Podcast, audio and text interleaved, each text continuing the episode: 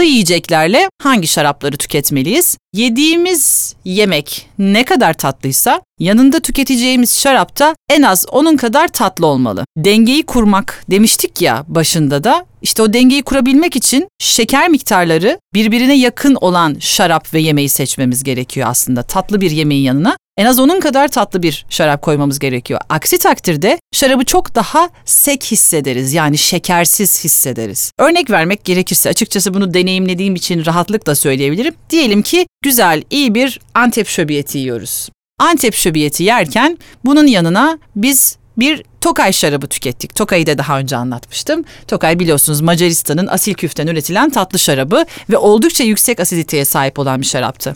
Zaten tatlı şarabı tüketebilmemizin sebebi de bu. Yüksek asiditeye sahip olduğumuz için iki şeker birbirini götürürken asiditeyle damağımızı ferahlatacaktır. O yüzden uymamız gereken püf noktası aslında bakarsanız bu.